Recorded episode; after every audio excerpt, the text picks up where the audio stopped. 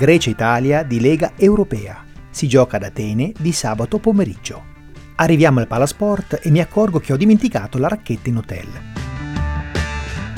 L'organizzatore greco chiama un taxi e spiega al tassista che deve portarmi in albergo, aspettarmi mentre prendo la racchetta e riportarmi al Palasport. Tutto di corsa perché senza un giocatore non si può cominciare. Il tassista annuisce, parte a palla e aggredisce i vialoni della periferia di Atene, suonando il clacson in continuazione. Improvvisamente si ferma di fianco a un chioschetto dove è esposta della selvaggina pronta per essere cucinata.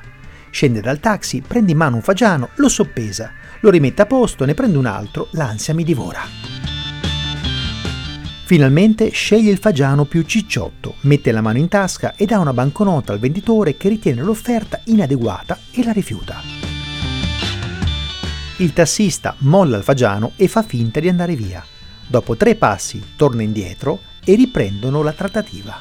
Preso dal panico, scendo dal taxi e comincio a fare gesti inconsulti. Indico la strada, mimo un top spin per spiegare che al Palasport centinaia di persone stanno aspettando me lui con le mani fa calma. Mi concede che Grecia Italia è importante, ma quel fagiano stasera sarà la cena della sua famiglia. Non è che possono mangiare male o pagare troppo perché io ho dimenticato la racchetta in albergo. La sua logica è ferrea. Aspetto pazientemente che concluda. Cerca di darmi il fagiano in mano, perché dice in una curva veloce potrebbe cadere dal sedile. Gli oppongo un rifiuto sdegnato. Risaliti in macchina, guida come un pazzo fino all'albergo e poi di nuovo al palasport.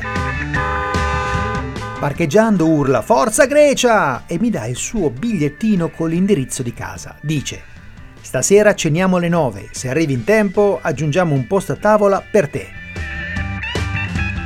Però l'incontro va per le lunghe.